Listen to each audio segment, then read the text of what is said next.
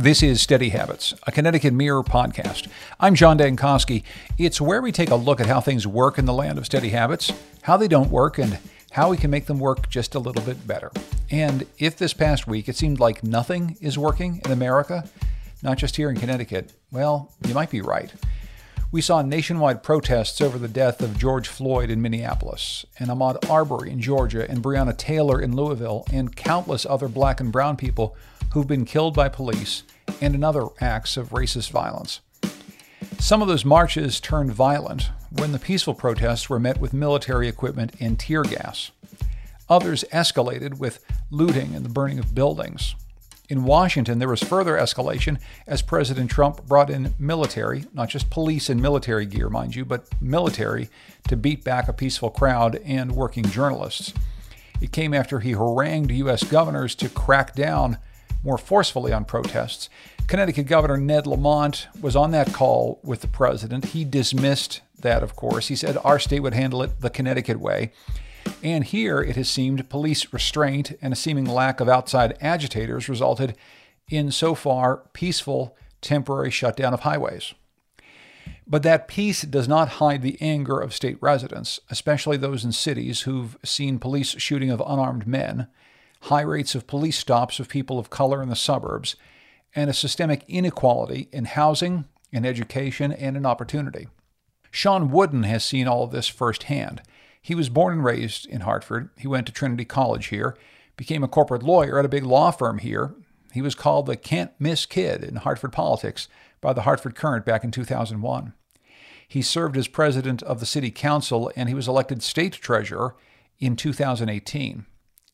This past weekend, Wooden wrote an op ed for the Hartford Courant titled Corporate America It's Time to Stand Up Against Racism. So I wanted to ask him about the call that he makes to the companies that he invests Connecticut's money in, also about his own story of experiencing racism, and about an issue that a current city councilman in Hartford has been raising whether Hartford should have a police force that's more than twice as large as similar sized cities. But we started with the first line of Wooden's op ed I am a proud American and I'm having trouble breathing in the country I love.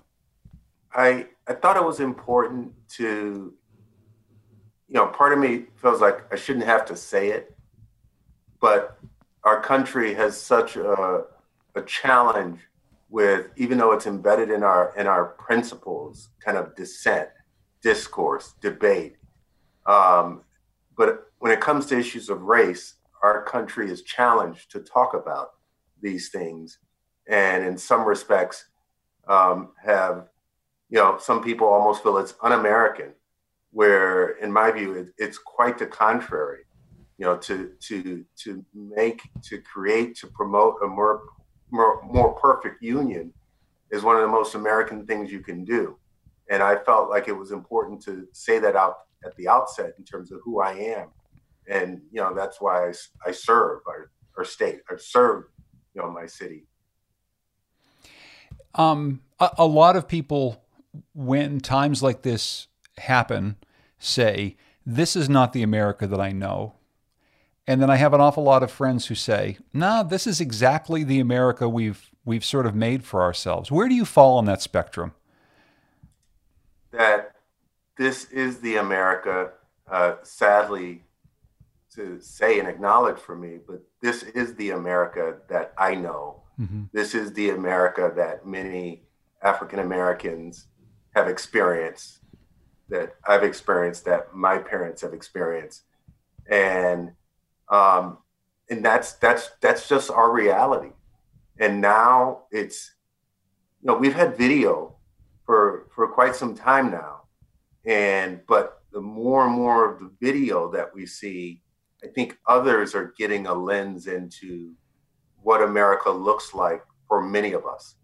And it, it's it's a sad thing to acknowledge, but I've come down on this is the America that I know, and this is the America that I've been working to change much of my life in different respects, whether it was when I was in high school and I was in a desegregation busing program, uh, went from Hartford to, to Manchester um, called Project Concern. Now it's the, the CREC program, whether it was when I was a student at Trinity College and I was the president of the Black Students Organization, um, taking up these issues, whether it was as, as a lawyer and working my way, way up to become a partner in a law firm and to promote diversity and inclusion.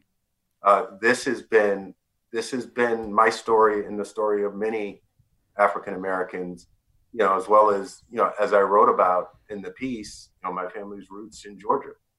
Um, you know, it's the, actually the first time I've shared that story about traveling south. But I've often shared that my my father would tell me that they left the South for three reasons: for a better economic opportunity, and just you know they needed jobs and, and work um, because of the Ku Klux Klan, and because he hated snakes. Hmm. Those are the three things that my father always told me. Hmm. Um, and but that's that's part of kind of the, the family legacy. And you know, I, have fought hard, you know, all my life around these issues. And now as as a as a dad, uh, father of two teenage black boys, um, this America continues to scare me. And that's why um, and there was something about Ahmaud Arbery. You know, we've had Trayvon Martin. We've had we've had so many along the way, but something about Ahmaud Arbery which triggered. I wanted to I wanted to write about this. I wanted to use my voice and my platform uh, in a way that I I haven't traditionally. Um, you know, worked very hard to improve the community in our state in lots of ways, but uh, with this issue and this moment, you know, it was incumbent upon all of us to to raise our voice if we care. Tell me what it is about about his story specifically, because I mean, I think you make sadly such a an important point that the more videos that we see over time, it's like each one of them fills in a little piece of a puzzle. Oh, I see. This can happen to a black man who's running. This can happen to a black woman at a traffic stop. This can happen to a black man who who is just going about his business. Um, what is it about that story specifically that that triggered something in you? So, you know, and to be clear, all of them, I, you know, I was at the steps of the state capitol after Trayvon Martin's uh, death. So, so there, there's both the culmination mm-hmm. Of these collective experiences in watching black boys and black men being killed and now on video. Um, but Trayvon Martin uh, or Ahmaud Arbery, it was, you know, my, my family's roots uh, in Georgia. It was those experiences, their stories about growing up, their my experiences going back for the South. It was him jogging and my son at the dinner table asking me, um, is it safe to jog? He's a runner and he jogs around our neighborhood. It was there's so many aspects. It was even when the the subsequent video came out of him looking looking in a house under construction, um, as if maybe that was going to be something bad, mm-hmm. and thinking that just days before seeing that video of him in that construction site, I did the exact same thing when I was going by a house under construction. Mm-hmm. And I walked in, I was curious and thinking about, you know, the, is curiosity a, a death sentence uh, if, if you're black?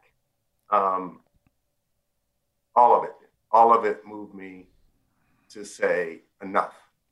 Yeah, that my folks live down in South Carolina now, and they live in one of those places where houses started to get built, and then the and the economic collapse happened, and so there were a bunch of abandoned houses. And I go out walking with my parents, and we do that all the time. We walk around and say, "Ooh, what's the floor plan look like in this place?" And as a white American man, I never once think about the fact that anyone might do anything other than come up and say, "Hey, get out of there." But that really speaks directly to what you and Ahmaud and and so many other people must must must feel.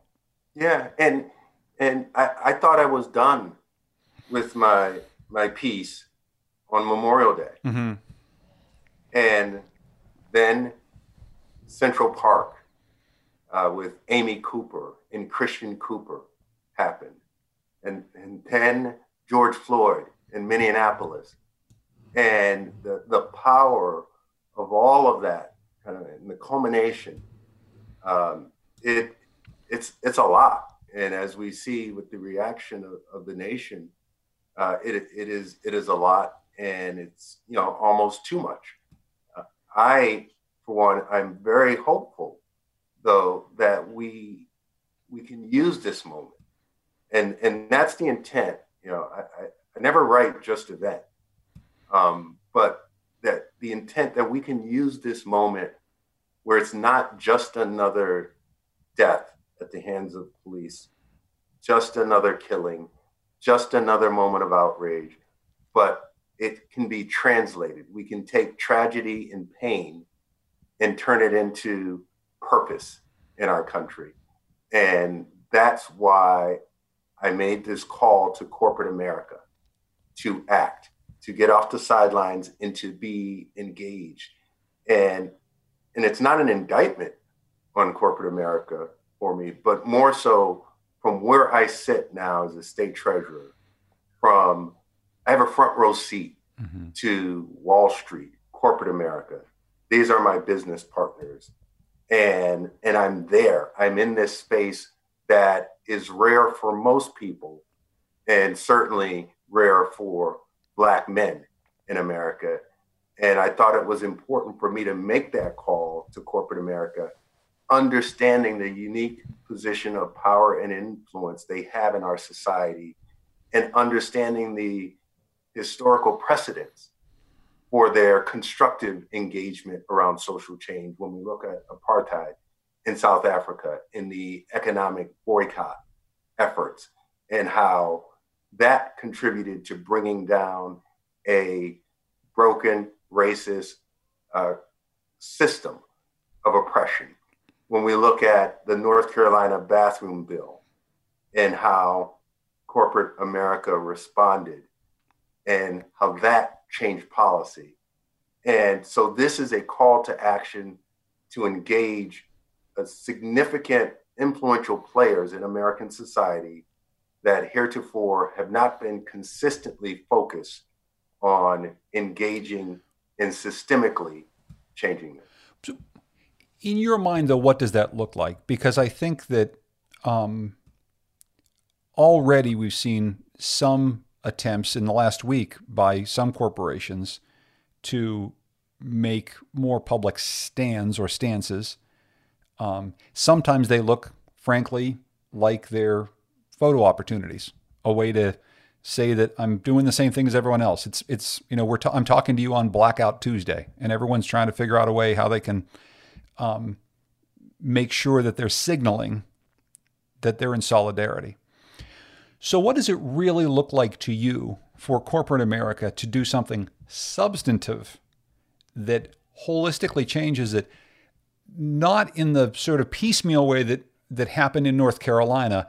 A tragically stupid piece of legislation gets, you know, sidelined by people who know better, basically. But really corporate America saying, we're going to do away with 400 years of systemic racism in America and we're going to make it and we're going to make it happen. I mean, how does that look to you? Yeah, and and and I would say, you know, one one might one might laugh at me, uh, but despite that 400 years, those 400 years, uh, I still have optimism. I still have hope. And, and I believe that we are at a moment uh, right now, and I'll call it our Emmett Till moment in America, where people, you know, good people of all walks, in law enforcement, activists, in government, in corporations, are really getting the sense that this is a problem that we have to address. And so, what that looks like is looking at economic disparities in our society, uh, rooted in those 400 years in that story Mm-hmm. And I know some people, you know, are very sensitive about drawing the dots or the line between between slavery, Jim Crow, uh, de jure segregation, de facto segregation to current present day conditions. But I think if you look at the history, uh, there is no question about it uh, when we look at the difference in economic opportunities. When we look at housing, it was just in New Haven last week talking about the redlining that took place in the 1930s that that community is still uh, suffering from um, as redlining have, has happened all across Connecticut and in America, right? We're still mm-hmm. living with that, and we have to look at housing issues. When we look at healthcare disparities and the correlation, and no time in our history is that underscored more than during this COVID 19 pandemic. When we see the death rates for African Americans uh, higher, the infection rates higher, um, and the underlying conditions, there is a straight line and a correlation. When we look at educational disparities in our society, and when we look at all of this, I think what it looks like for corporate America to get off the sidelines mm-hmm.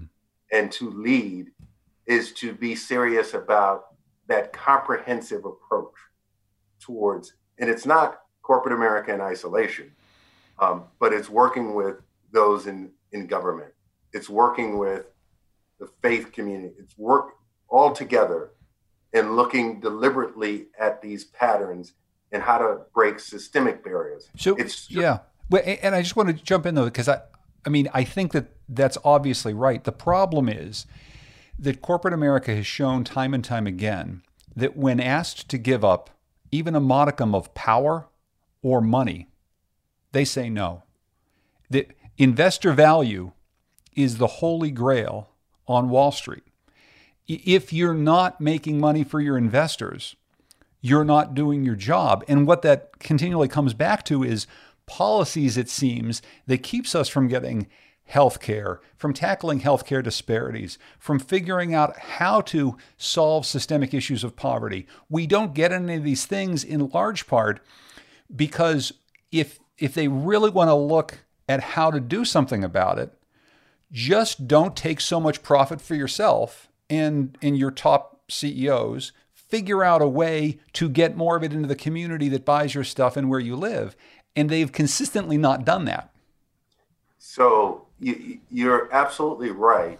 And and you're, and you're speaking to the right guy about it because I, I, I, deal in money and I know about having a fiduciary duty right? I, I, I, know about taking care of the beneficiaries and in the best interest of their interests for pension funds. I know about as a shareholder, you know, on behalf of the state of Connecticut, and owning uh, an interest in many of these corporations that we're talking about.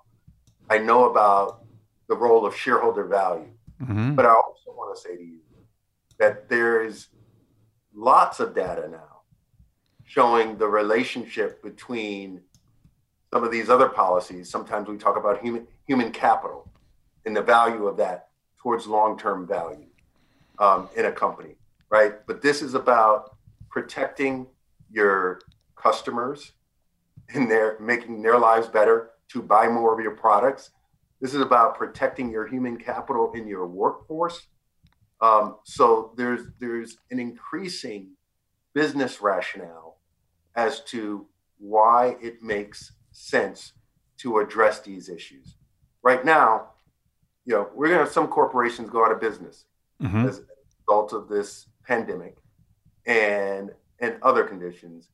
And those, right? And I've had, you know, I have my investment team. We have daily calls with economists, with some of the you know smartest money managers uh, in the country, and getting their perspective on these things. But the there is a case to be made that those that take care of their workers better, that are more connected with their communities and the customer base they serve, are actually going to A, survive, B, create greater long term shareholder value for those companies.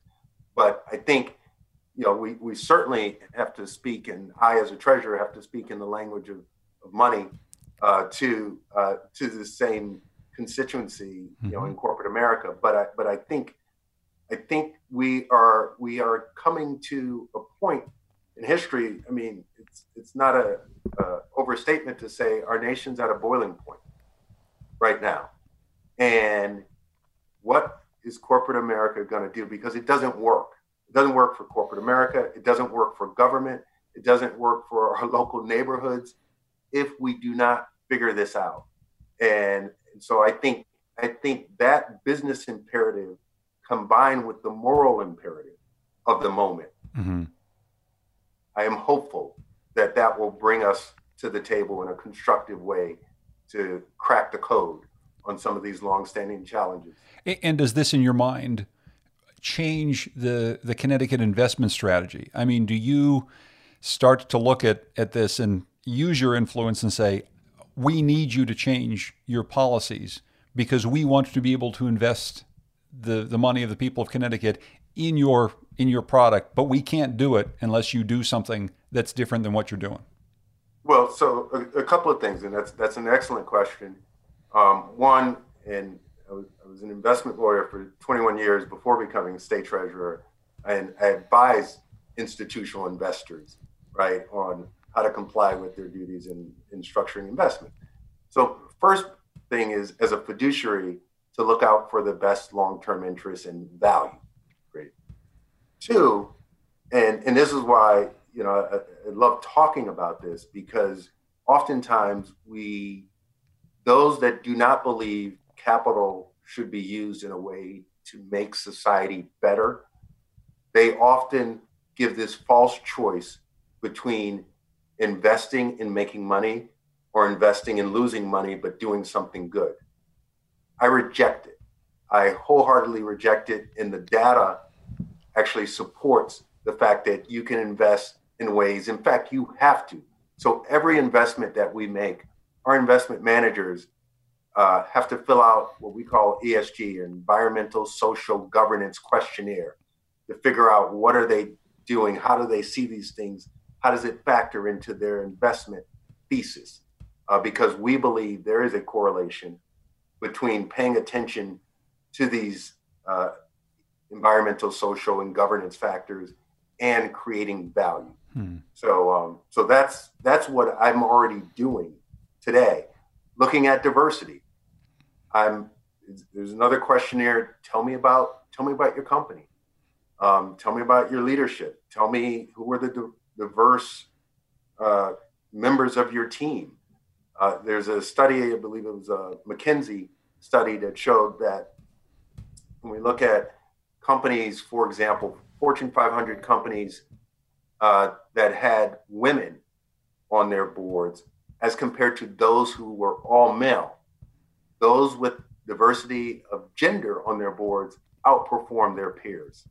Um, so there's actual data uh, from reputable uh, consulting firms and others that supports diversity does create value. Well, and there's this idea of diversity creating value, but it, it loops back though to to some of the story that you had growing up, going through a legal career, going through a political career, going through your college career, and probably often being in a position where you were the only black man yes. in the room how much does it change things in terms of corporate America's ability to see this as a problem, not just for creating value, but to see this as something they have to do something with?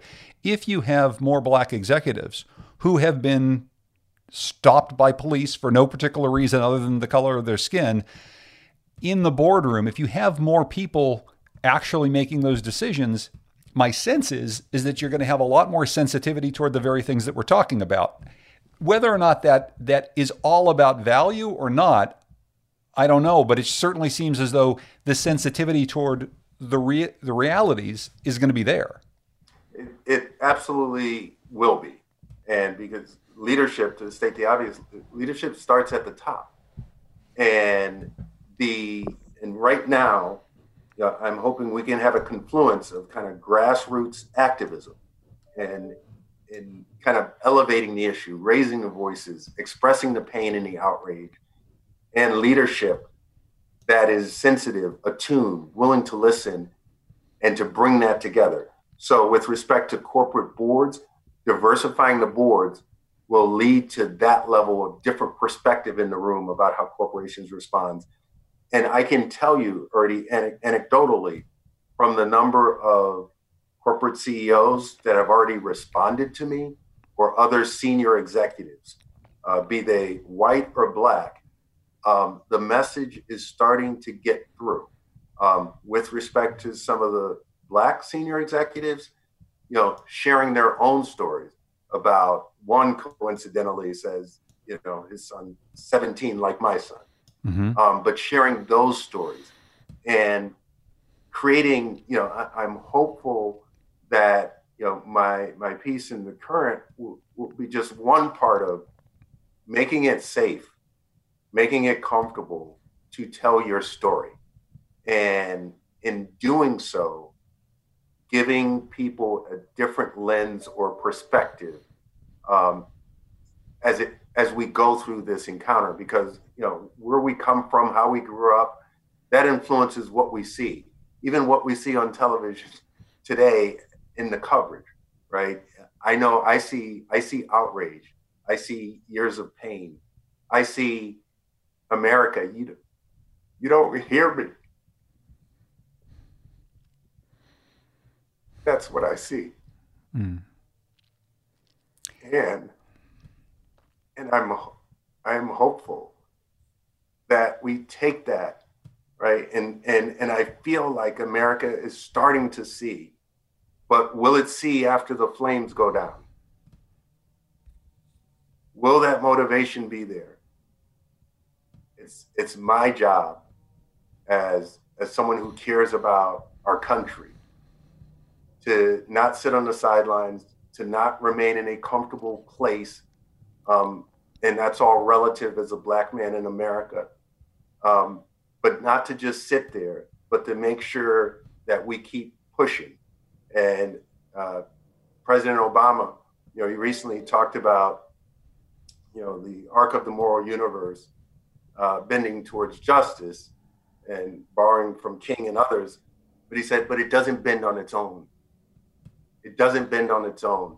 And so I'm inviting corporate America in to say, let's bend it together. Hmm. And that's what I'm trying to do. Treasurer, if I can, I'd like to ask you just one more question. And I know I've taken a bunch of your time. Uh, you used to serve on, on Hartford City Council. And so you were intimately involved in in helping to run a, a city which has had its in the past its its own problems with relations between police and the people uh, who the police are there to serve. Uh, Josh Michtom, somebody who you probably know, who now serves on city council, has been writing a bit about about the issue of how many police Hartford has per resident compared to other cities its size.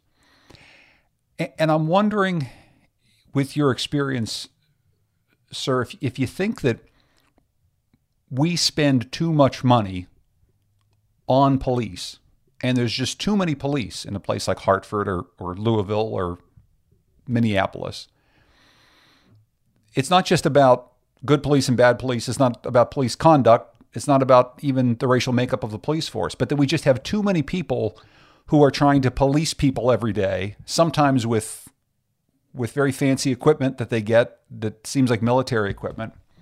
How do you sense that? I mean, do, do you feel like the public is spending too much public money right now on the on a policing problem, which would be better served by having less dollars directed at it? So, I don't believe. I believe that's a reasonable discussion and debate, right, as it relates to allocation of resources. I, however, don't believe that the amount of money that's spent on it is say personnel. Um, that there is a, that that contributes to police uh, violence, or I think we're, we're talking about cultures hmm. and whether you have a police force of 200 or 400, right? If you don't change the culture of policing, and there's been a lot of work done on community policing efforts you know, when I was on the city council, I uh, launched with some colleagues uh, a faith based coalition working with the faith community and the police community and law enforcement in a collaborative partnership sense, right? But changing that culture.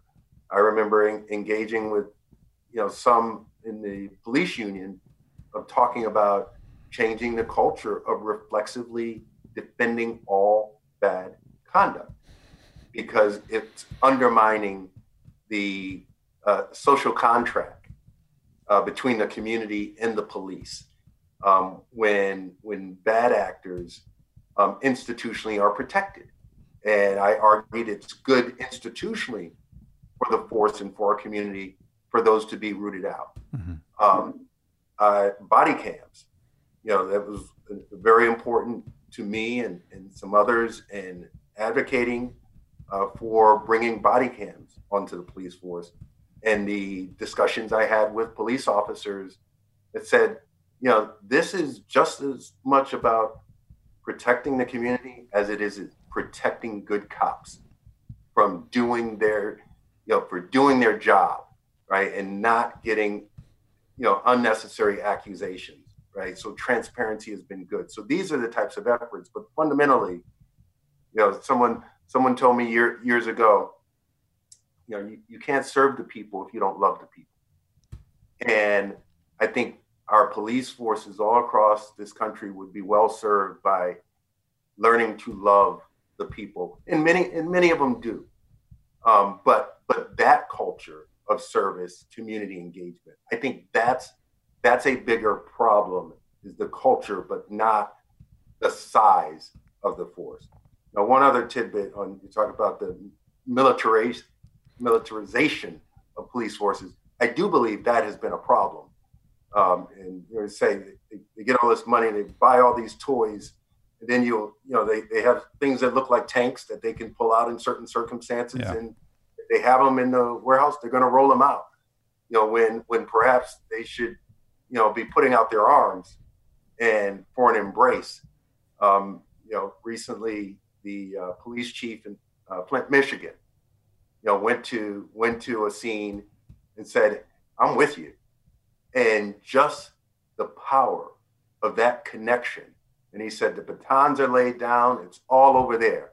I'm with you. What do you want to do?" And the response was instantly, "Walk with us," right? But you know, I, it was very unfortunate years ago when I was on the city council when we had a police chief who decided to join uh, marchers. I don't want to say he was a became a protester with them, but decided before they got to the police station to walk with him. I mean, he he embedded himself to talk with the, the protesters as they marched along mm-hmm. and arrived at the police station. And he was criticized by some in the police force for doing that. Mm-hmm. And that is counterproductive. We need to build bridges, not burn them down. And that's that's going to get our country to a higher level. Treasurer Shawn Wooden, it's always good to talk with you, and I really appreciate you sharing uh, some of your stories and your thoughts on this matter. Uh, I, I, do appreciate your time, and thanks so much, and, and be well, okay? Thank you, John.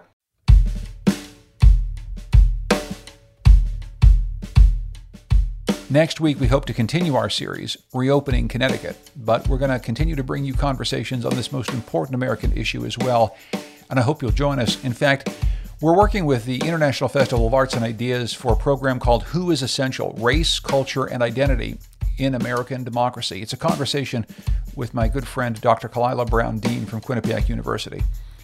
It's going to be on Facebook, YouTube, and the homepage of the International Festival of Arts and Ideas. If you go to artidea.org, you can find out a lot more about that event.